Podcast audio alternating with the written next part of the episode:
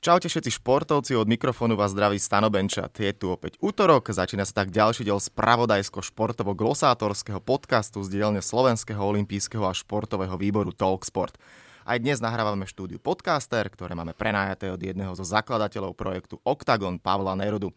Ak v tomto krásnom štúdiu chcete nahrať svoj podcast aj vy, stačí navštíviť stránku www.podcaster.sk.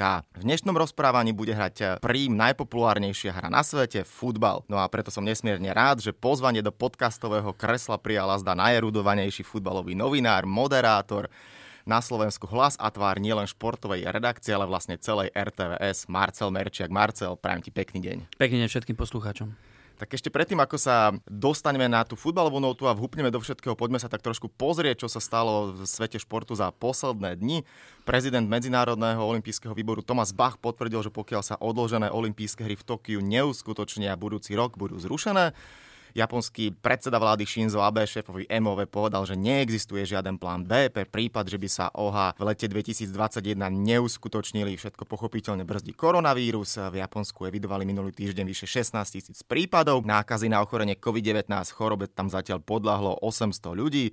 Na úvod teda otázka, si optimista, budú olympijské hry o rok? Pevne verím, lebo šport bez e, toho vrcholu štvoročného, teraz to bude 5-ročný cyklus bez olympijských hier, si neviem predstaviť. Vieme, že Nekonali sa len 3 z tých 31 eh, hier Olympiádom, to nie sú len letné olympijské hry, takže z tých cyklov doteraz od 1896 neboli olympiády len kvôli svetovým vojnám a pevne verím, že sa situácia dostane do takých kolají, aby Japonci to mohli, to, že to pripravia na 100% a perfektne, o tom nie pochyb, ale aby to mohli aj zrealizovať, pretože už teraz, nielen podľa môjho názoru, ale samozrejme podľa všetkých ekonomických štatistík a všetkých analýz už dosť krvácajú, čo sa týka financií pre tieto letné olympijské hry. To predraženie v súvislosti s odkladom je obrovské naozaj. Áno, spomenuli sa tam sumy niekoľko miliard, tak no. uvidíme, ako to tá japonská ekonomika takisto zvládne mm-hmm. a počul som aj názory, že keby to teraz sa neuskutočnilo, tak keby to, to bolo ešte horšie. No. Môže to veľmi poškodiť japonskú ekonomiku, tak ale všetci budeme veriť, že olympijské hry budú. Poďme na druhú správu. Vo veku 38 rokov ukončil hokejovú kariéru brankár Jan Laco, hrdina slovenského mužstva zo svetového šampionátu v Helsinkách, kde priviedol mužstvo k zisku senzačných strieborných medailí. Bol tam strojcom, tam tie pokryky, keď je Laco v bráne, nikdy neprehráme a podobne vznikali. Zahral si aj na dvoch olympijských hrách v Soči a v Pyeongchangu. Ako si ty budeš spomínať na tohto veľkého sympatiáka? Keby sme parafrazovali Mira Šatana, tak skončili dvaja brankári, aj Jano, aj Laco. Ale samozrejme, áno, bol to celkom nečakaný úspech. Sa pamätám, keď sme robili projekt na tie majstrovstvá sveta v roku 2012, tak v popredí bolo to, že už tie výsledky našich boli upadávajúce na šampionátoch. Rok predtým boli majstrovstvá sveta tu v Bratislave a vieme, že napriek fantastickej atmosfére sa to po športovej a výsledkovej stránke so super mústvom, ktoré ešte bolo k dispozícii a ktoré sa poskladalo zo všetkého, čo ešte poskytovala tá naša kvalita z NHL, že to nedopadlo dobre jednoducho. No a keď sme robili ten projekt, tak to bolo o tom, že ideme spomínať na to, čo sa stalo pred desiatimi rokmi. Bolo desiate výročie Jeteborského zlata. No a chlapci zahrali fantasticky. Vlastne takú sériu víťazstiev, akú mali tam a Jano mal na tom veľmi podstatný podiel, lebo to bolo 7 víťazstiev za sebou v tom turnaji od tretieho zápasu základnej skupiny až po semifinále s Čechmi. Tak takú sériu sme nezaznamenali nikdy a neviem, či ešte niekedy sériu 7 víťazstiev za sebou na majstrovstvách sveta budeme schopní spraviť v súčasnej konkurencii a pri súčasnom stave nášho hokeja. Jano, v čom bol podľa mňa e, veľký a v čom ukázal aj príklad pre možno iných brankárov alebo iných hokejistov sa presadil v neskoršom veku. Teraz e, myslím, že v posledných dňoch v NHL robili tú anketu o najlepších hráčov podľa čísel, opäť po desiatich mm-hmm. rokoch tak myslím si, že keby sme urobili na Slovensku anketu s hokejovými číslami, tak tá 50 je jednoznačne proste, kto, kto, mal, kto bol najlepší hokejista s číslom 50, tak Jano Láco tam vidie určite. Určite áno, ani teraz v rýchlosti si aj inak nespomínam, že kto ešte nosil 50 takže... možno by len dvaja boli. Áno, áno, áno. No a poďme na taký tretí headline. Bývalú basketbalovú hviezdu NBA Petrika Ewinga hospitalizovali s diagnozou COVID-19. Dnes 57-ročný ikonický hráč New Yorku Knicks má v zbierke dve zlaté olympijské medaily. Los Angeles 84, Barcelona 92, tam bol vtedy súčasťou Dream Teamu. Nebudem sa pýtať na to, že či si myslíš, a všetci dúfame, že Patrick Ewing sa z toho dostane a čo všetko sa spája s koronavírusom, to ne, teraz netreba riešiť. Skôr, keď sme pri hrách e, v katalánskej metropole, e, svetom teraz e, letí dokument Last Dance o Michaelovi Jordanovi a jeho fantastickej kariére a teda okolnostiach poslednej sezóny. Ako ty si možno spomínaš na aj ten Dream Team, kde boli Patrick Ewing rovnako tak aj Jordan a celkovo možno ako ty vnímaš vnímaš Jordana? Videl si už možno ten Last Dance? Nevidel som last dance, odkladám si to, zväčša keď sa niečo premieruje aj z toho celosvetový humbuk, tak uh, nesledujem to a uh, odlo- odložím si to určite, ale bude to niečo, čo človek musí vidieť. Poviem takto, k Jordan a Ewing boli spolu aj v Los Angeles v 84. Ano. roku. Jordana si pamätám z prvej fotografie v štarte v 82. roku, to bolo tesne, myslím, že po majstrovstvách sveta, tie sa hrali v Južnej Amerike niekde a Američania tam tesne prehrali vo finále s univerzitnými hráčmi so Sovietským zväzom a potom prišli na zápasy do Európy. A v Budapešti hral proti ním v modrých dresoch výber Európy a je pamätná fotografia, kde v modrom drese výberu Európy je Stano Kropilák, najlepší slovenský basketbalista všetkých čias. A pod ním na tej fotke ležiac na zemi je, teraz neviem, či devina náhodou to nebola, Môže ale byť, zrejme no. áno, lebo mm-hmm. tie vysoké čísla sa nedávali samozrejme v medzinárodnom basketbale a Michael Jordan. Aj myslím, že v Barcelone mal 9, devinu, tam nemal 23, nemal svoju. Tam mal devinu 100%. Áno, áno. A čo sa týka ich dvoch, bola to, medzi nimi bola obrovská rivalita. Pamätám si raz jeden dokument z NBA, kde vystupovali slávni hráči, ktorí nikdy nezískali prsten víťaza. A Patrick Ewing hovoril, že keď vychádzal z univerzity, keď mal za sebou draft a stal sa teda nakoniec tým franchise playerom pre, pre New York Knicks, tak si hovoril, že no, tak do 5 do 6 rokov vyhrám dvakrát, trikrát ten titul a nevyhral ho ani raz. A mhm. nevyhral ho práve preto, že existoval človek menom Michael Jordan a samozrejme ďalšia konkurencia v NBA, ale mali za sebou, myslím, že dve alebo, dva alebo trikrát hrali v play-off práve počas tých šiestich výťazných sezón eh, Chicago Bulls a boli to pamätné série vo východnej konferencii. A k Jordanovi poviem jednu vec. Eh, komentoval som desiatky fantastických futbalistov, stovky fantastických športovcov v najrôznejších športoch, na vrcholných podujatiach Michaela Jordana som mal možnosť s nebohým Milošom Kováčom komentovať počas finálovej série NBA v 97. roku. To bol ich piatý predposledný titul a prvé z tých dvoch finále proti Utahu Jazz. Dodnes tvrdím, že nikto vo svojom športe nevyčneval nad ostatnými tak ako Michael Jordan v basketbale. Ne, neviem, proste máme Messiho vo futbale s Cristianom Ronaldom, máme Federera s, s Nadalom a s Djokovičom v tenise, v atletike bol Usain Bolt, tak zrejme možno on ešte k tomu nejako sa blížil. Ale čo sa týka kolektívnych športov, kde ste odkázaní na spoluprácu, kde ste odkázaní aj na hru tých ostatných hráčov a kde musíte prekonávať protihráča, tak to, čo dokázal Michael Jordan v basketbale, tak e, ne, neprichádza mi na um žiadny nejaký... Polemika ven grecky? Ben grecky, ne, nezažili sme to, ne, nevideli ano. sme to, to jeho najslavnejšie obdobie 82 až 88, keď bol v Edmontone Oilers Takže možno áno, samozrejme, keď vidíme... Tam štatistiky človek, človek sleduje a vidí tie 200-bodové sezóny. Áno, ako chlapec, ja pamätám tú sériu v 87. roku v finále kanadského pohára 3x6-5 výsledok raz mm-hmm. pre Sovietov a dvakrát pre Kanadianov. Tam mal samozrejme útok s Máriom Lemiem a Lemiem Posledné dva zápasy potom ešte aj s Markom Messierom, ten teda Keenan stával mm-hmm. spolu nejako. Čiže bol velikán určite, fantastický, ale hovorím, v tom basketbale ešte aj Jordan, proste ako mal celosvetovú publicitu, na ňom bola postavená jedna značka športovej obuvy a čo on dokázal vlastne a neustále bol v tej svojej úrovni skvelý.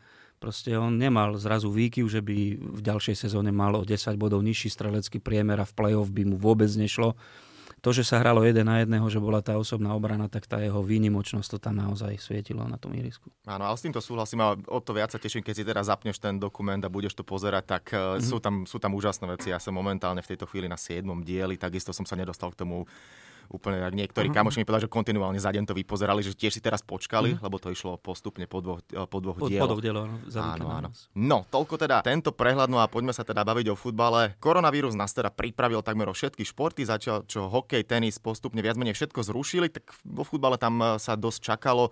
Áno, francúzska, belgická, holandská liga to už majú do úvodzovek za sebou ale napríklad e, nemecká Bundesliga sa rozbehla, Španielsko takisto od, za chvíľku otvorí brány, na britských ostrovoch sa rozmýšľa o reštarte, vieme pochopiteľne, aké peniaze tam sú, takže mm-hmm. tam sa asi e, nič iné ani nedá očakávať, že sa to nejakým spôsobom dohrá.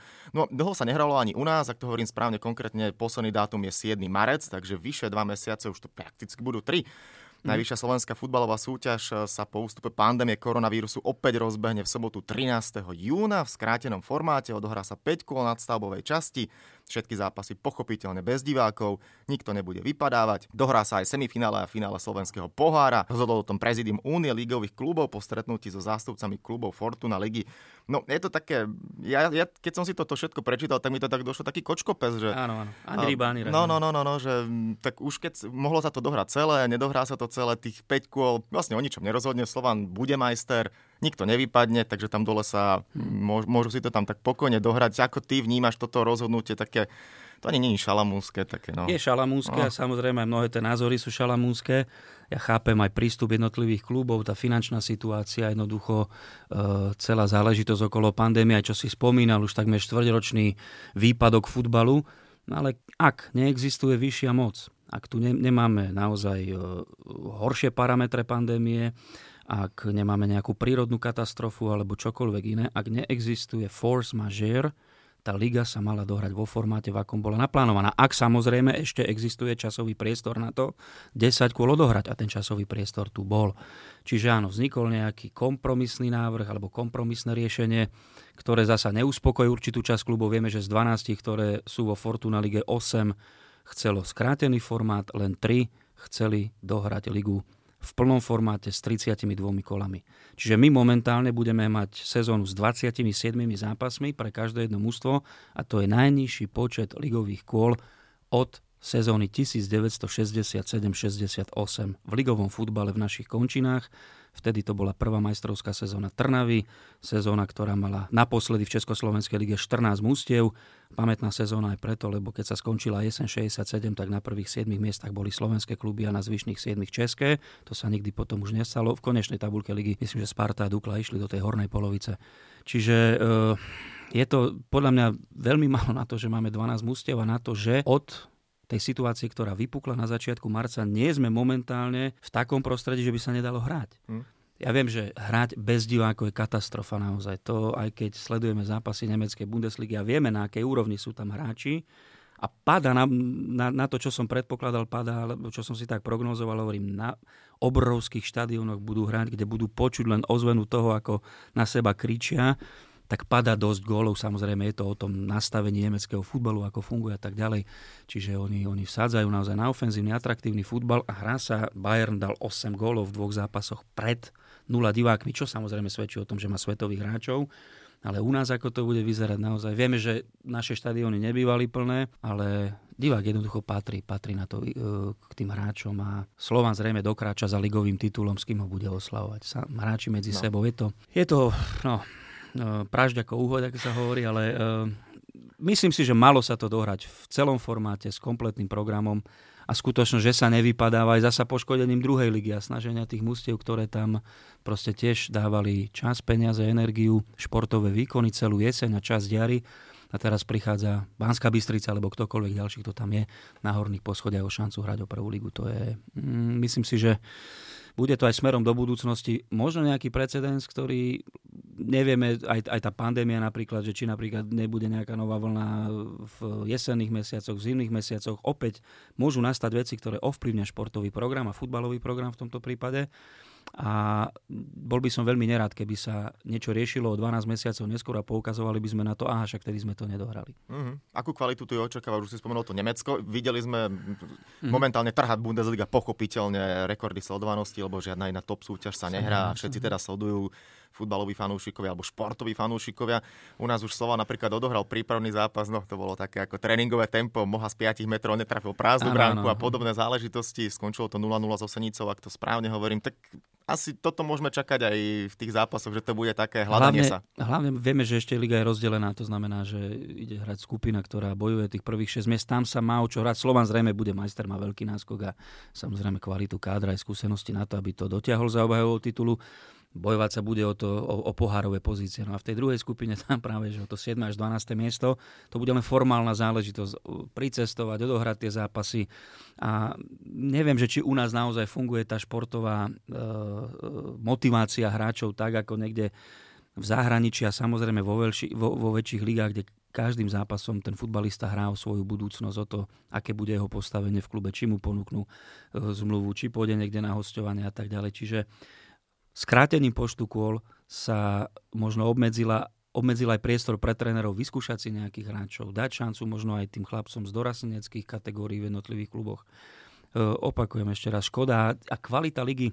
neviem, neviem si to predstaviť bez divákov, opakujem ešte raz, nehráme tu pred veľkými návštevami, ale odkedy Slovan prišiel na tehelné pole, chodia ľudia v Bratislave na ligový futbal. Ne vo veľkom počte, aký, by patrí, aký sa patrí pre metropolu a pre hlavné mesto. Vieme, že aj v Trnave, ako náhle v Spartaku o niečo ide, je vždy fantastická kulisa. Prídu ľudia, príde ten tábor e, najtvrdších fanúšikov Spartaka, robí fantastickú atmosféru tak e, v Dunajskej strede samozrejme, to, to do, Dunajská streda ťažila z domáceho prostredia, má vynikajúcich fanúšikov, takže už len kvôli týmto trom klubom je to e, bude to pre nich určite ťažké, ostatní nie sú zvyknutí na vyššie ako dvojtisícové návštevy. No z týchto optimov si zatiaľ nespomenul Žilinu, tam je taká... Ale hovorím, tam nechodilo toľko a, ľudí ale posledné roky. Ne, nejdem hovoriť o návštevnosti, ale o tej situácii. Ale... Tam je zapeklitá situácia. Tam vieme, si vieme, čo... budú vyskúšať. Áno, vieme, čo sa tam stalo, áno. že okamžite, keď prišla korona, tak uh, môžem tak povedať dôvod, mini prieťah, vedenie hráči, hráči teda a skončili, keď to tak poviem, mm. klub sa ocitol v likvidácii, nejako to dohrá s mladými chlapcami. Ako ty si vnímal tú situáciu v Žiline?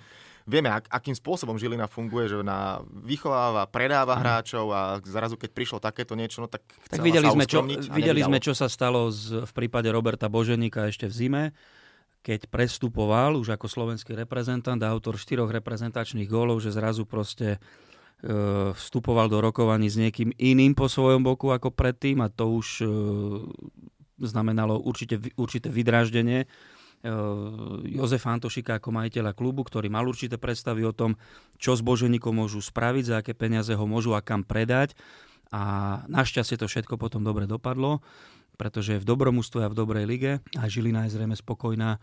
A druhá vec je táto záležitosť, ktorá teda prišla s pandémiou a s tou ekonomickou situáciou súvisí trošku. E, bolo to na môj vkus až, až príliš razantné, lebo rozpustiť celý káder alebo proste poslať klub, ktorý má určit, určitú, hovoríme, že kvalitu, pretože Žilina má meno u nás, má, má veľké renome, bola na medzinárodnej scéne, hrala v Lige majstrov, nezískala jeden titul a nespadla, fantasticky pracuje s mládežou, vždy sa ukazuje, že to je ten správny príklad, chvala Bohu, Dunajská streda do toho tiež naskočila podobne tak e, proste dostať toto všetko do likvidácia, to samozrejme znamená určitý ekonomický strach tých ľudí okolo a vôbec strach celého toho futbalového hnutia, že čo sa stane, Žilina teraz odíde, alebo ako tak e, toto myslím, že bolo trošku prehnané. A, e, ale ja som to tak nazval takým, nastal tam už taký právny dribbling, no a a bolo potrebné hrať aj inak ako, ako len v tréningu a v tom, ako ideme rozvíjať klub, ale zrejme hráčom ukázať, že pozor, aj takáto možnosť existuje, tak to môžete skončiť. Mm-hmm. Čisto možno teraz subjektívny tvoj pohľad, čo všetko spraví korona za slovenským futbalom? Neviem, čo spraví so slovenským športom, to je to, mm. to, je to najdôležitejšie a bojím sa práve, keďže futbal je najrozšírenejší, keďže má a vždy bude mať najväčšiu základňu na Slovensku, pretože žiadny šport ho na pozícii čísla 1 v tom hnutí a v tom, v tom počte nemôže zastúpiť ani do budúcnosti, do najbližších 10 ročí, tak uh, mám veľké obavy o profesionálny šport na Slovensku a tým pádom aj o profesionálny futbal. Vieme, v akej ekonomickej situácii sme fungovali v posledných rokoch. Vieme, že e, zákon o športe, ktorý zdvojnásobil počet štátnych peňazí smerujúcich do športu a konečne ho aspoň čiastočne zosystematizoval a pracuje sa na tom, aby sa teda ten zákon a jeho znenie a všetko upravovalo tak, aby, aby to bolo ešte lepšie, aby boli väčšie kvanta peňazí smerujúcich do športu. OK ale neviem, aká bude ekonomická sila toho hospodárskeho prostredia tu na Slovensku podporovať profesionálny šport a v tomto prípade profesionálny futbal. Vieme častokrát, že tie kluby za akých okolností fungovali, aké boli platy hráčov, samozrejme absolútne vzdialené od tých končín ligových súťaží, ktoré sú e, v našom okolí, v susedných krajinách. Mám veľké obavy, lebo e, zoberme si východ Slovenska, je zastúpený jedným klubom, Michalovcami, ktoré kedysi dávno v tej najsprávnejšej štruktúre slovenského futbalu a najefektívnejšej, keď prinášala najväčšie výsledky, aj keď je to už polstoročia, existoval vtedy iný politický systém na Slovensku a iný hospodársky režim, tak to bol len podporný klub, z ktorého hráči išli možno do Košíc, možno do Prešova keď sa začala Slovenská liga v 93. roku 6 mustov bolo z východu Slovenska, dnes je tam jeden. A čo je absolútne kľúčové pre slovenský futbal z posledných desiatich rokov je strata klubovej identity. To znamená, do ligy prišli malé mesta, pretože tam sa robil futbal na celkom dobrej úrovni a tým, že mali dobré výsledky v nižších súťažiach, tak si povedali, tak prečo nie najvyššia súťaž a takto sa tam dostali Zlaté Moravce, predtým Senec, Sereď, Senica, proste to sú pohronie momentálne zo Žiaru nad Ronom. Im nemá, nemáme čo vyčítať, robili futbal tak, ako najlepšie vedeli. No ale ako sa potom robil futbal v tých baštách slovenského futbalu, hlavne vo veľkých mestách, to je otázka. Prešov, Košice, Banská Bystrica, Nitra tiež tak na rozhraní vždy prvej, druhej ligy. Čiže neviem, pokiaľ tieto veľké mestá nebudú hrať futbal a nenájde sa nejaký ekonomický zdroj a sila, aby v tých regiónoch bol podporený práve v futbal v kluboch z tých najväčších miest jednotlivých regiónov, tak myslím, že sa nepohneme ďalej. A bude to veľmi, opakujem, v súčasnej dobe, keď odznie korona kríza a aj hospodárske efekty sa určite budú minimálne v tom športe a už sú tu určité prvé prepočty že to bude doznievať do 2021-2022, kým sa dostane opäť slovenský šport do takého stavu financovania minimálne, ako bol teraz. A kto vie, či ešte niekedy taký bude. Či bude proste toľko peňazí v slovenskom športe. Mm, teraz možno ešte taká technická otázka, ako to bude s televíznymi prenosmi. Pokračujeme ďalej, samozrejme vysielame z každého ligového kola. Začíname 13. júna, to je sobota. Žilina proti Trnave. My máme právo výberu, prvého výberu v druhom a v poslednom piatom kole tejto nadstavby skrátenej, takže diváci uvidia to najpodstatnejšie. Slovan tak tajne dúfame, že v našom prenose z pečati titul v Žiline mm. uvidíme, ako to dopadne. Tak trochu úsmene, keď som sa rozprával s Majom Tomčakom o tomto ešte pred istým časom a rozoberali sme reštarty rôznych lík, tak mm, keď sme sa bavili o tom, že nebudú diváci, tak bude tam všetko počuť. Možno dáte nejakú inštrukciu futbalistom, že chlapci, bude prenos, skúste nenadávať. No, myslím, že aj keby Unia ligových klubov k tomu pristúpila, čo samozrejme vyludzuje nám úsmev na tvári, ale je ťažko nejak kontrolovať tie emócie a no, sme si vedomi toho. A my, mimochodom, my sme dosť mali takú veľkú smolu aj v rámci našich medzinárodných zmluv, pretože sme zažili posledné dve sezóny aj so slovenskou reprezentáciou, aj s našimi klubmi v pohárovej Európe že e, Trnava mala v sezóne 2018-2019, už keď bola majstrom, hrala bez divákov prvé predkolo mm-hmm. Ligy majstrov, potom v Európskej lige Áno. s Dynamom Záhreb doma pred prázdnymi tribunami vonku, keď hrala, tak sa hralo v Hmle zasa. Potom sme mali reprezentáciu, ktorá mala hrať s Dánskom, ktoré, to je mužstvo, ktoré za posledných za posledné 4 roky, a to si málo kto uvedomuje, prehralo jeden jediný zápas medzi štátny z 35 v 90 minútach a poslalo sem Uh, a nie Bčko, to, to boli vlastne chlapci z regionálnych no. súťaží zo 4. a z 5. ligy, takže sa to hralo v Trnave na miesto 18 tisíc divákov tam bolo 2000 a potom o niekoľko dní neskôr sa hrala zasa Liga národov v, Kie, v Lvove na Ukrajine bez divákov, čiže už si človek povie toho dozaj, že Slovan mal obmedzenie na Bešiktáš, deti mohli prísť len na Wolverhampton, čiže si hovoríme, že čo nás ešte čaká, no tak teraz nás čaká takáto liga. No a Veľmi dobre to, nie že veľmi dobre, ale e, určitý nápad mali v Nemecku a že vraj čínska liga sa tak vysiela už dlhšie, keďže tam nechodí veľa ľudí, že divák vlastne aj v tom medzinárodnom signáli, ktorý dostáva televízna spoločnosť a ty ho teda e, sleduješ ako divák, že jednoducho e, v zvukovej stope sú ruchy, ako keby ten štadión mhm. bol zaplnený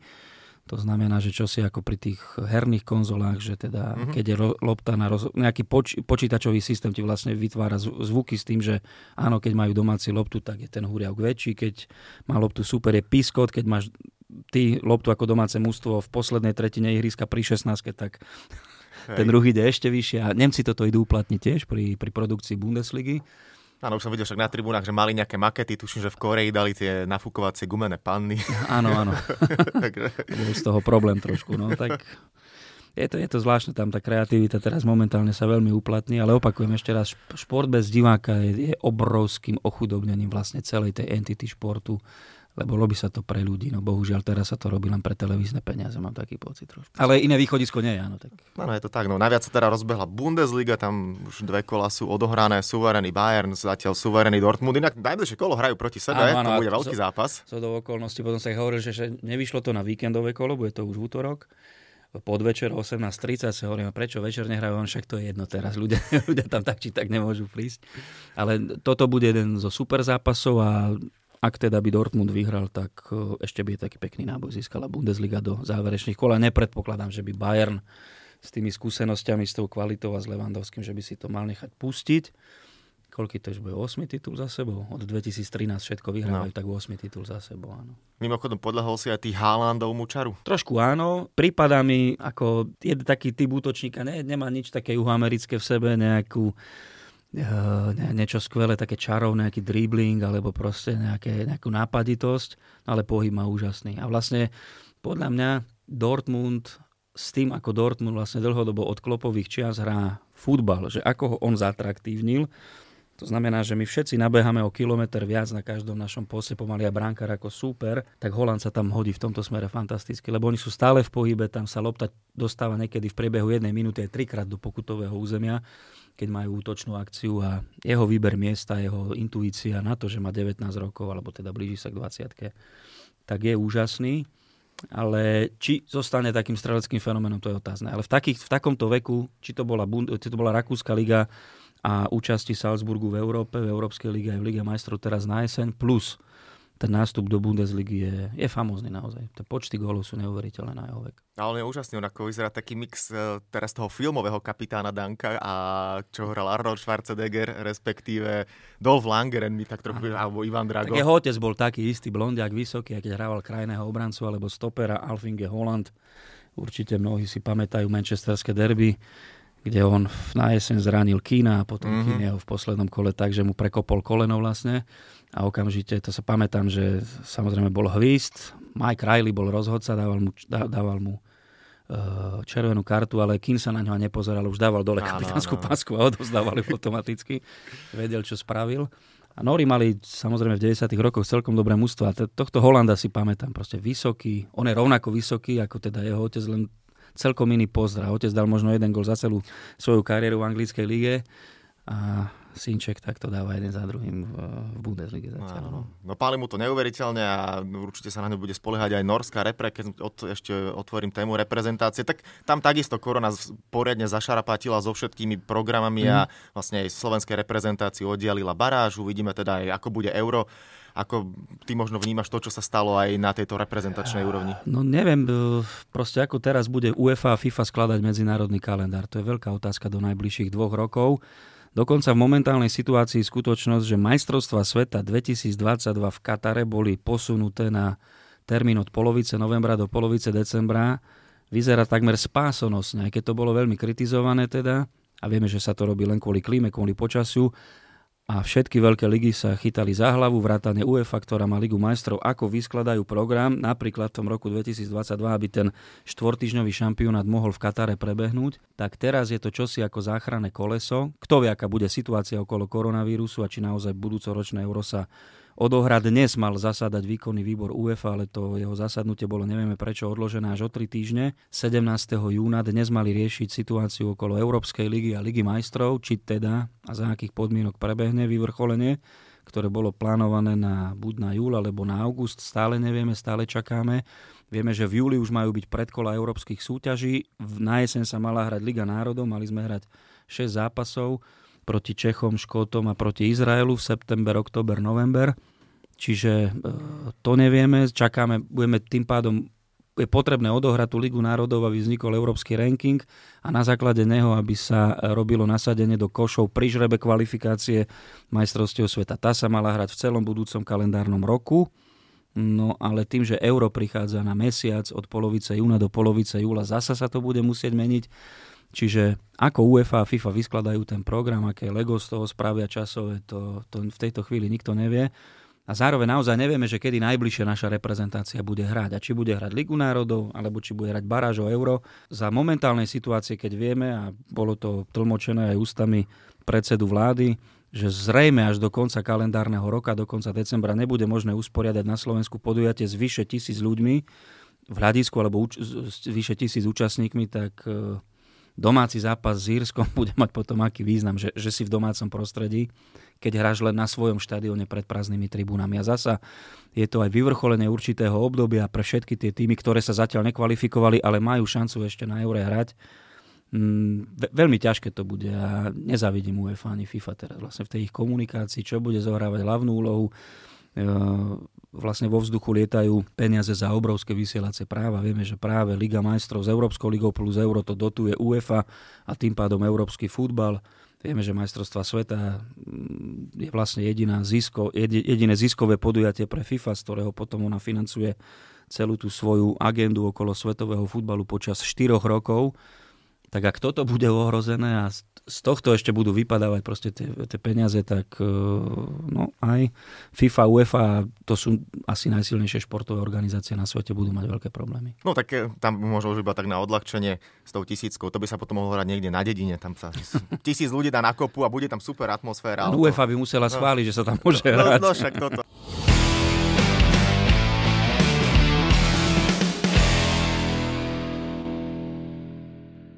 No dobre, toľko teda teraz rozprávanie o futbale, ale keď už ťa tu mám, nedá mi trošku nepokecať s tebou aj o tom, čo keď niekto pozera nejaký prenos alebo tak, tak e, každý asi rozoberá. To sú tvoje známe encyklopedické vedomosti. Neraz si istotne počul, a už možno aj uškrný na to, že, že to niekedy trochu preháňaš. Na druhej strane je to tvoj trademark, keď to tak poviem. Viem, že ty si bol odmala takýto, že keď som aj niekedy počul alebo čítal s tebou nejaký rozhovor, ale nemyslím možno teraz len na futbal, ale máš to tak na všetko? Hudba, filmy, že si naozaj taký, že vieš no, si to zapamätať? Zaujíma ma veľa vecí samozrejme, ale mať taký prehľad v hudbe, ako sa mne podarilo, alebo, alebo teda si myslím, že tam mám vo futbale, tak e, to by som si už netrúfal. A sú ľudia, ktorí to majú. Ďuro Čúrny, napríklad klobúk dole, proste on je, on je v hudbe povieš takto, povieš nejaký veľký klub a sezónu a ty mu povieš kapelu a rok a on ti povie proste album, aké sú tam skladby, čo bolo, kde na akom mieste v hitparadách, komputer v tomto smere, ale nie, no zaujímajú ma aj, aj dobré filmy, aj, ale tým, že ten futbal je vlastne aj moja práca, ja to tak beriem, alebo vlastne poviem príklad, blíži sa Olympiáda, no tak určite by som teraz vnímal oveľa viac aj všetky tie ďalšie športy. Opäť sa človek musí dostať do toho v plávaní, čo sú najväčšie hviezdy, v atletike, kto dominuje, v akých disciplínach, ako to tam vyzerá, kto asi vyhrá. Rovnako tak v úpolových športoch, ak máte byť pre diváka potom tým moderátorom nejakého olympijského štúdia, tak musíte, ja hovorím, že musíte vedieť všetko, ale musíte vedieť veľa, obzvlášť samozrejme ešte o našich športovcoch. Čiže v tomto smere je to zaujímavá práca preto, lebo sa neustále človek niečo učí, potom aj samozrejme veľa vecí zabudne. A futbal e, zrazu za tých posledných 15 rokov sa aj mne odkrylo veľmi veľa vecí v tom, že prostredníctvom webu je prístup e, oveľa väčšiemu množstvu informácií, zaujímavých nejakých súvislostí, e, možnosť tých webových teda video vyhľadávačov, kde vidíš fantastické dokumenty z minulých rokov, tým pádom vieš o tých hlavných postavách svetového športu naozaj veľa, takmer všetko. Tak to, to kúzlo tej práce spočíva v mojom prípade aj, aj v tomto. Mne Karol Polák, nie že učil, ale hovoril mi, keďže sme nikdy neboli kolegovia, ale Ivan Ninej ma to učil tiež. Proste tá príprava je strašne dôležitá, lebo ak v nej niečo zanedbáte a prídete ako nejaký starý rutinér a veľký macher slova, so, zosta- so základnou zostavou v ruke a myslíte si, že to v úvodzovkách odmydlíte správou za... No tak OK, ale to tam, tam sa potom musíte spoliehať len na frazeologický slovník a na e, to, že divák koreluje s vašim vnímaním hry, ale pokiaľ nemáte žiadne zaujímavé informácie o tom, tak ten Čerepovec, to je kde vlastne v tom Rusku? Ja neviem, kde je Čerepovec, vieš? Na no. východe, na západe, na severe, kde to je? Pred Uralom, za Uralom? Hodím nejakých 200, myslím, že to je 200 km od Moskvy, no. to teraz dávam tiež z hlavy, áno. áno. Tak treba to ľuďom aj povedať niekedy, lebo sa nehovorím, že každému a za, každú, za každú cenu, ale práve tá nadstavba komentátora podľa, vznik, podľa mňa vzniká v tom, čo vie a ako to vie zakomponovať do toho deja, uh-huh. ktorý, ktorý sa pred ním odohráva, ktorý on sprostredkúva divákovi. Jasne. Ty si odkomentoval a zažil bambilión športových akcií, ale čo vyčneva u teba najviac? Je tam niečo? Dá sa povedať jedna vec? Uh, asi áno, jedna. No. Asi áno. To celý ten africký príbeh, kvalifikácia a potom samozrejme záverečný turnaj a zápas s Talianskom. To je pre mňa to je pre mňa také, mám aj zimomriavky teraz, to, keď, keď na to spomínam, lebo, lebo bol to úžasný deň a bol to úžasný výsledok, ktorý absolútne nikto nečakal vrátane nás. A tam sme vlastne zanechali takú najväčšiu futbalovú stopu v histórii samostatného Slovenska určite. A to som aj ja rád, že môžem povedať, že aj ja som na tom zápase bol. A tam som, bol si tam? Bol som, áno, okay. bol som v Africkej republike. V Parku, no. A robil som mnou tam rozhovor nejaký novinár, myslím z Indonézie, keď sme dali gól na 3-1, že čo to znamená pre Slovensko a tak. No, to sú pekné momenty, ale e, určite si, alebo spomínaš si na nejaké nepodarky. Včera alebo prečerom som pozeral také, že výber toho najlepšieho zo slovenského športu do úvodzoviek na internete a som sa tak opäť pobavil. Keď bol jeden prenos a keď si tak dal, že držte v tej Bratislave hubu, tak tam to, to bol tech, áno, to bol technický problém. S Írmi sme hrali v Žiline a tak neštandardne sa robil prenos, lebo my sme ho neprodukovali. produkovala ho iná slovenská televízia, ktorá zápas tiež vysielala v tom čase, tak boli nastavené vysielacie práva. Ale problém bol na strane nášho malého prenosového vozu, tam proste furt sme zrazu počuli nejakú komunikáciu. Už ma to vyrušovalo, ja som na to trikrát upozorňoval slušne a štvrtýkrát, keď som na to upozorňoval, tak som si neuvedomil, že Majo Zeman nemá vypnutý, nemá vypnutý e, mikrofón, tak cez jeho mikrofón to bolo počuť. A, a, stalo. Ale však jasne, však, to, to som už povedal, vlastne o tom je aj čaro televízie, že Asi, tam, ja, tam jednoducho, to nie je ako keď píšeš text a môžeš to stokrát vymazať a, a ísť ďalej, takže preto som to aj nadhodil. By the way, ty si hrdý východňar, mm-hmm. Tane? Tahej. Tahej, no tak uh, o to viac, už si to aj spomínal, že na východe ako futbal je, ale tak je možno jeden z takých z tvojich snov, že si ešte raz zakomentuješ derby koňare v Raňare? Určite áno a vieme, že v jednom meste sa stáva nový, stavia nový štadión a v druhom tiež, tak Dúfam, že sa dostavia aj v Košiciach, aj v Prešove. Prešov bol 10 ročia známy tým, že mali sme výborných hádzanárov vždy takmer, boli sme trikrát majstri Československa, ale proste Prešov bol známy vďaka futbalu. Či to boli bratia Pavlovičovci, či to bola ďalšia generácia Igora Nováka, Mikyho Komanického a ďalších fantastických hráčov, tak eh, raz som, no raz, no v roku 2011 som robil eh, televízii projekt História slovenského futbalu Malo to 4 diely a nahral som asi 40 hodinových rozhovorov s významnými osobnostiami, hráčmi, trénermi, funkcionármi a jedným z nich bol Anton Urban. A on sa narodil v Kisaku, tam aj vyrastal a potom v čase vojny alebo tak nejako sa odsťahovali do Bratislavy. Mladším predstavím, že to bol dlhoročný hráč a obranca kapitán. On mi hovoril, že v Slovane vždy fungovala taká jedna zázračná vec. Odkedy Slovan vznikol, to bolo 1919 a odkedy sa hralo teda, alebo to obdobie, čo si on pamätal, odkedy bol dorastenec na tehelnom poli, keď ustal štadión, že vždy tie mužstva a generácie hráčov odozdávali ten pomyselný štafetový kolík ďalej a ďalej a ďalej a ďalej. A tradícia Slovana, kvalita, proste nevždy sa vyhrávalo, nevždy boli poháre, trofeje a tak ďalej, ale proste Slovan niečo znamenal a znamenal nielen pre Bratislavu, ale pre celé Slovensko. A ten kolík išiel z jednej ruky do druhej, so všetkými tými rivalitami okolo, či to boli české kluby, praské kluby, Trnava, superi zo Slovenska. A až potom prišla nejak prvá polovica 80 rokov a hovorí, no a ten kolík sa strátil. Slovan vtedy aj vypadol prvýkrát z Československej ligy v 85. A toto mám taký pocit. Ale v Bratislave ten kolík našli potom. A našli ho presne tak, ako sa to má spraviť. Z vlastných dorastencov, z vlastných odchovancov sa vyskladalo v druhej lige mústvo, ktoré potom s titelom, Peckom a neviem s kým, s týmkom, s Gostičom prišlo do ligy No v 92. boli majstri Československa, prerušili éru silnej Sparty a v tom čase si myslím, že naozaj im celé Slovensko držalo palce. Bez tej klubovej rivality, ktorá tu je a vieme, že Slovan je ten správny terč, na ktorý si v iných mestách zanadávame. Aj Dušan Galis mi vravel, že on bol šokovaný z toho, že vtedy im celé Slovensko držalo palce a o dva roky bola spo- nová Slovenská liga a všade na nich pískali a pluli a tak ďalej. Tak to má byť, ale. No a e, čo chcem povedať, že áno, a tam na východe sa ten kolik stratil úplne. Proste tam tie kluby, či to bola VSSK, potom prvý FC a tak ďalej, alebo v Prešove ten Tatran, tak to už človek mal miestami pocit za tie posledné roky, že to ani neexistuje. No ja pevne verím, že sa niečo spraví, alebo že proste tí kompetentní ľudia nájdu hlavne tie finančné zdroje, ale pretože o tom všetkom to je, ale proste tam futbal nemôže zahynúť jednoducho. Mm-hmm, no keď, by. Áno, áno, keď zabrdli sme do minulosti, tak teraz bolo vlastne však aj 50 rokov, odkedy alebo teda e, pripomenutie Slovana... 51 rokov. Pardon, áno, 60, 69, samozrejme 51, ale komentoval si ten zápas, retro, tak, áno, áno, si si ho mohol dať. Aké to bolo pre teba celko? Je to jedno možno z takých pozitív celej korony, toto, čo sa deje, že človek As... má trošku čas ísť do minulosti a mhm. vrátiť sa k niečomu, na čo možno aj dlhé obdobie nebol priestor. Nám sa ten záznam podarilo získať obrazový zo zahraničia. Doplniť sme to museli aj o ruchy, lebo záznam, ktorý sme dostali, bol s francúzským komentárom. Neviem, či je to komentár zo švajčiarskej, belgickej či z francúzskej televízie. Čo je zaujímavé, tak prišlo k tomu, že áno, tak treba to nahrať, ale na, že našťastie, ale ho poviem, na, že našťastie, tie hlavné pasáže, to znamená góly a ešte aj najväčšie šance zápasu, tak je 16-minútový zvukový záznam v archíve slovenského rozhlasu s Karlom Malinom a samozrejme s Gabom Zelenajom, tak e, to sme tam vsadili do toho televízneho. Tak si povedal, som si aj hovoril, že chvála Bohu, lebo teraz po rokoch vlastne tam dáva do toho nejakú emóciu, že teda Cvetler dáva gól, alebo Jano Čapkovič, alebo Vlado Rivnak, tak uh, už by to asi nebolo. Ona som veľmi rád, že sedel vedľa mňa uh, Šaňo Vencel, najstarší, zakladateľ tej brankárskej dynastie a že vlastne divákovi mohol povedať aj to zo zákulisia toho mužstva, toho, čo sa tam dialo, ako to, ako to vtedy vnímali bol jedným z hrdinov toho finále, aj keď dostal gol priamo z rohového kopu a vravel, že samozrejme to by najradšej vystrihol uh, z toho záznamu, ale stále hovorí, nedá sa, spoluhráči ma podržali, ja som sa im to snažil potom oplatiť. Bol to zážitok veľký, lebo ešte veľmi tak tajne dúfam, že sa nám podarí získať záznam z odvety uh, semifinále Pohára majstrov v tom istom roku medzi Trnavou a Ajaxom mm. Amsterdam, lebo ten úspech Slovana v 69.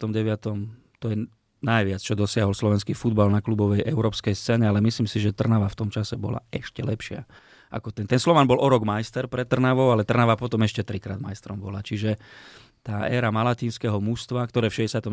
na nešťastie nehralo pod malatinským, alebo keby zrejme Tony Báči viedol v tom čase mužstvo, tak e, by išli možno až za trofejou, až za pohárom majstrov. Uh, toto by bolo pekné, keby sme mali proste v archíve toho viac. Ten problém bol taký, že slovenská televízia mala archív ešte na začiatku 90. rokov, ak mám správne informácie od bývalých pracovníkov tejto inštitúcie, asi na 7-8 miestach v Bratislave a nepodarilo sa to nejak z tých rôznych technológií dať dokopy a do poriadku tak, aby sme to mali ucelené a presne, áno, toto je 69., toto 70.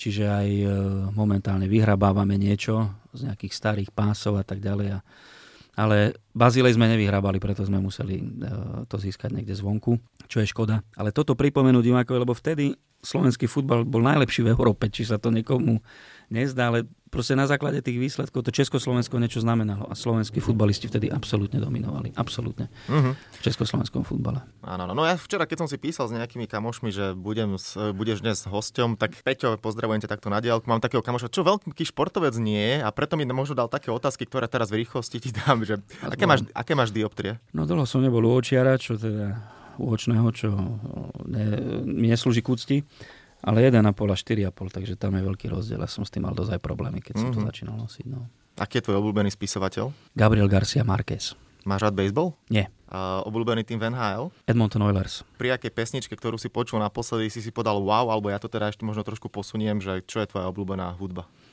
Pink Floyd, Queen, U2, to je moja sveta trojica a k ním najbližšie David Bowie.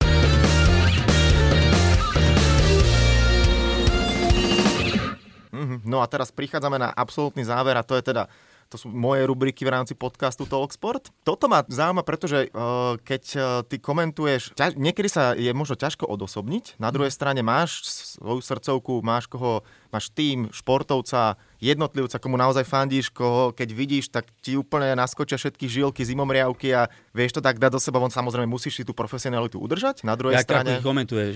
Môže byť, môže byť aj, aj, aj keď ako... komentuješ, aj keď proste si normálne v súkromí, že si zapneš telku, vyložíš nohy a povieš si, ah, a môžem si pozrieť svojho mm. obľúbenca. Mám také mústva samozrejme aj v športoch, v NFL, ktorú sledujem posledné 3-4 roky pravidelne každý víkend. Mám New England Patriots, Tom Brady nám teraz odišiel, no tak aj Gronk, ne? Aj Gronkovský odišiel už pred Áno. Eh, predchádzajúcou sezónou. Okay, tak ja, ja... Dobre, a ja som, ja som teraz sa spolu stretnú v Tampa Bay tak, Buccaneers. Išlo, preto som vedel, išlo, preto som vedel, sa pýtal. Čiže fandím im. V tenise fandím Federerovi. Na šťastie som ho nikdy nekomentoval.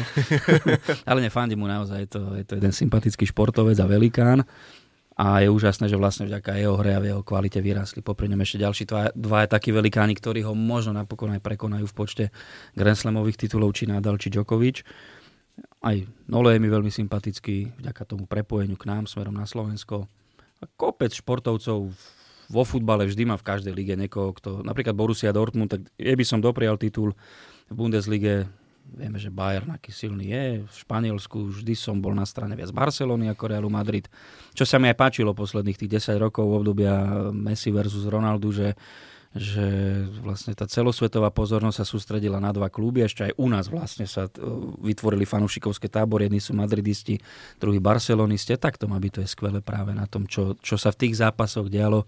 Tie El Klasika za posledných 10 rokov také neboli a podľa mňa už ani nebudú bez tých dvoch kohutov na jednom smetisku. Keď som bol malý chlapec, tak e, moje prvé majstrovstvá sveta, ktoré som videl, bolo Španielsko 82, tam hrala Brazília úžasný futbal, to je, že otec aj so susedmi sa stretli a pozerali a nadchýnali sa tým, ako hrá Zico, Sokrates, Eder, Junior, Leandro, Cerezo, fantastické mužstvo, ktoré však nešťastne prehralo s Talianmi 2-3 a nedostalo sa do semifinále. Tedy držím palce Brazílii, keď sú majstrovstvá sveta, tak vždy tak vnútorne im fandím, ale vždy člo, uh, hlavne ako novinár, ako komentátor musíte vidieť to ostatné, tú ostatnú kvalitu a uznať áno, že šampionáty vždy, ne, vždy prinášajú, myslím, že na jednu, alebo na dve výnimky, jedna bola Dánska a druhá Grécka, vždy toho šampióna, ktorý je ten pravý šampión a to najlepšie mústvo, alebo takmer to najlepšie mústvo na majstrovstvách sveta alebo na majstrovstvách Európy. Takže preto sa aj na tie šampionáty vždy teším, lebo to je také vyvrcholenie roboty.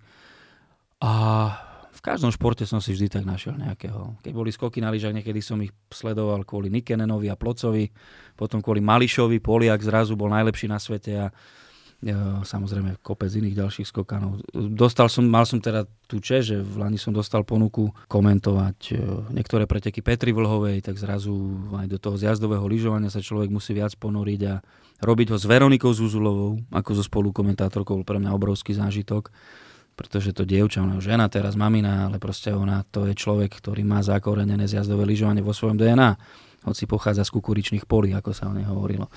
A hovorím, nabalujú sa zážitky, nabalujú sa tam proste ľudia, ktorým, aj, ktorým dopraješ, fandíš. Ja som nikdy v živote by som si nebol predstavil aj so všetkou tou znalosťou športového prostredia, že u nás môžu vyrásť takí fenoméni športové, ako je Sagana Vlhová. A v takých športoch navyše, hej, to, ktoré nie sú nosné u nás. Že budeme mať najuznávanejšieho cyklistu na svete a pomaly najuznávanejšiu zjazdárku klobúk dole, čo dokázali. No. Mm-hmm. no, v svete športu sa pohybuje mnoho krásnych žien a moja ďalšia otázka je, mm-hmm. ktorá športovkynia sa ti možno tak za tie roky najviac páčila, ktorá bola sympatická, s kým by si si vedel predstaviť zájsť na večeru? Pokojne môžeš povedať aj takú, čo už bola v minulosti, dajme tomu, že teraz je už staršia, že... Teraz tu ho rozmýšľam, asi Štefi Grafová, keby som, ona mi bola veľmi sympatická, som vystupoval. A už inak aj Andrej Ege si ho dobieha žúčesom, takže tam by si mal šancu. Počkaj, on keď sa dali dokopy, a už taký, áno, už vtedy holohlavý býval. Uh, to, je, to je pozoruhodné, že on bol taký lámať ženských áno, srdc, že dlhé roky Barbara Streisand, Brooke Shieldsová mm-hmm. pri ňom a potom zo Štefy skončil. Po Roland Garros 99, to si pamätám, že sa dali dokopy. Ale s ňou, lebo pre mňa bola jedna úžasná športovkyňa, ona vždy išla za víťazstvom a, a nikdy sa nehádala s, rozhodky, s rozhodkyňami alebo s rozhodcami. Štefi bola pre mňa taká, zrejme, zrejme s ňou. Mm-hmm. No a už sme tu spomenuli niečo teda s tým nepodárkom v telke a počas prenosu, ale to bola technická záležitosť, ale no. otázka, aký je tvoj najväčší novinársky vlastný gol? Pú, ťa, ťažko povedať.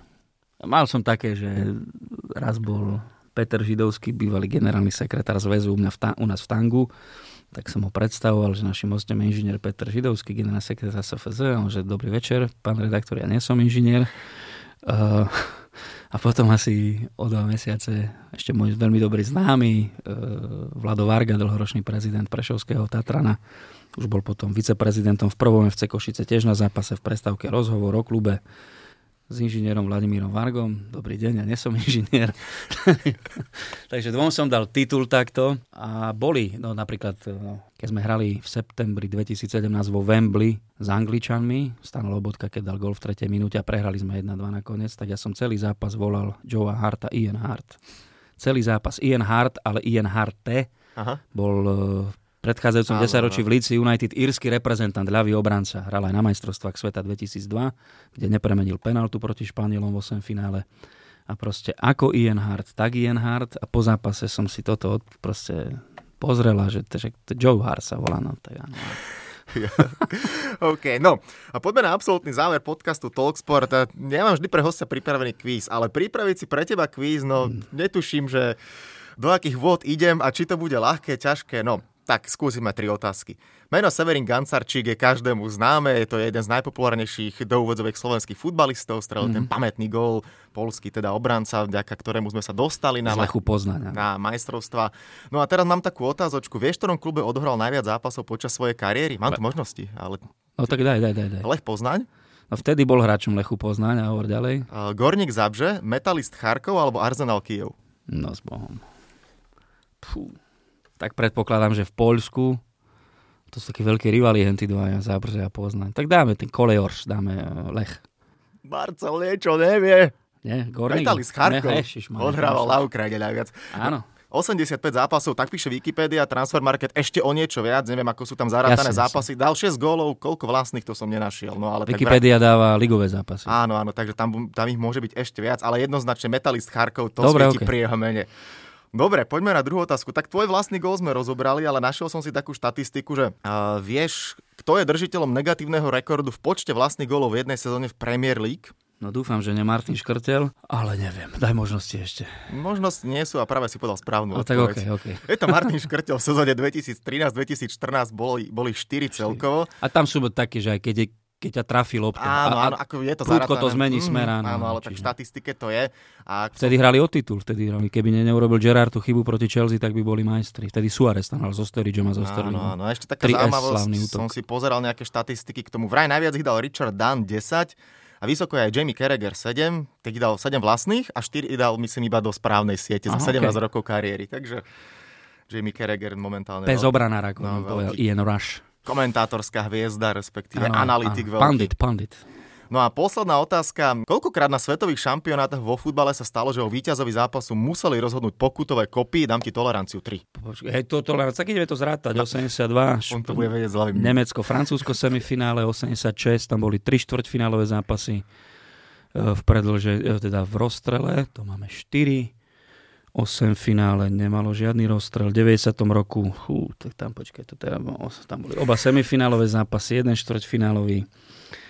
V 8 finále, nie to máme 6. V 94. finále Mexiko, Bulharsko v 8 finále. V štvrťfinále nebol rozstrel. Bol Švedsko, Rumúnsko. Švedsko, Rumúnsko 2-2, áno, áno. Prepáč. Ja to mám otvorené pred sebou momentálne. Švedsko, Rumúnsko, čiže sme na deviatich keď je tolerancia plus, min, teda plus minus 3, tak by nám to malo výsť. Potom 98. tam bolo tam bol rozstrel Francúzsko proti Talianom v štvrťfinále. 0-0 a na penalty. Potom Brazília v, s Holandianmi v semifinále bol rozstrel 1-1 na penalty. to sme na 11. No dlho to bude trvať, tak počkaj, tak to sme prešli 82 e, až 98, koľko raz, 2, 5 šampionátov, tedy bolo ďalších 5, tak sme 11, tak nejakých 22, 23. 30 ich bolo. Nie, 30. niečo si tam aj zabudol, napríklad 98. Argentina, Anglicko, pamätný. A 8 finále, áno, 2-2. A, a, tak ďalej, ale bolo ich 30. Posledný bol, teraz ja to dám z hlavy, ak som si to dobre pozeral, Chorvátsko, Rusko, Chorváti postupili. Finále, tak, áno, tak, 2-2. tak, hm. takže takáto štatistika na pokutové kopy. Tak som skoro nič nevedel. To je, tak. Hovorím, že pripraviť si tento, akože keď som si robil prípravu na teba, tak to je o tom, ako si hovoril. Koľko ich bolo? 31? 30, kom, 30, 30, 30, 30 okay. Okrúhle číslo 30, tak najviac, najviac času som venoval teraz, kvízu, no, no, no, takže aby som... pamätať do Kataru, keď pri 31. Tak áno, áno, aby si mohol toto povedať, takže tak, no. Ďakujem ti veľmi pekne za super rozprávanie. Marcel Merčak bol ďalším hostom eh, podcastu Talksport. Všetko dobre prajem, nech teda už toto všetko nejako skončí a nech sa môžeme opäť radovať z futbalu a všetci fanúšikovia, tak ako si to želajú, nie len teda za tými prás, zavretými dverami, ale uvidíme teda, ako sa samozrejme situácia bude vyvíjať. Hlavne si teda musíme poprieť najskôr pevné zdravie a všetko, čo príde, to príde. Marcel, ešte raz ďakujem pekne. Ďakujem veľmi pekne. Všetko dobré.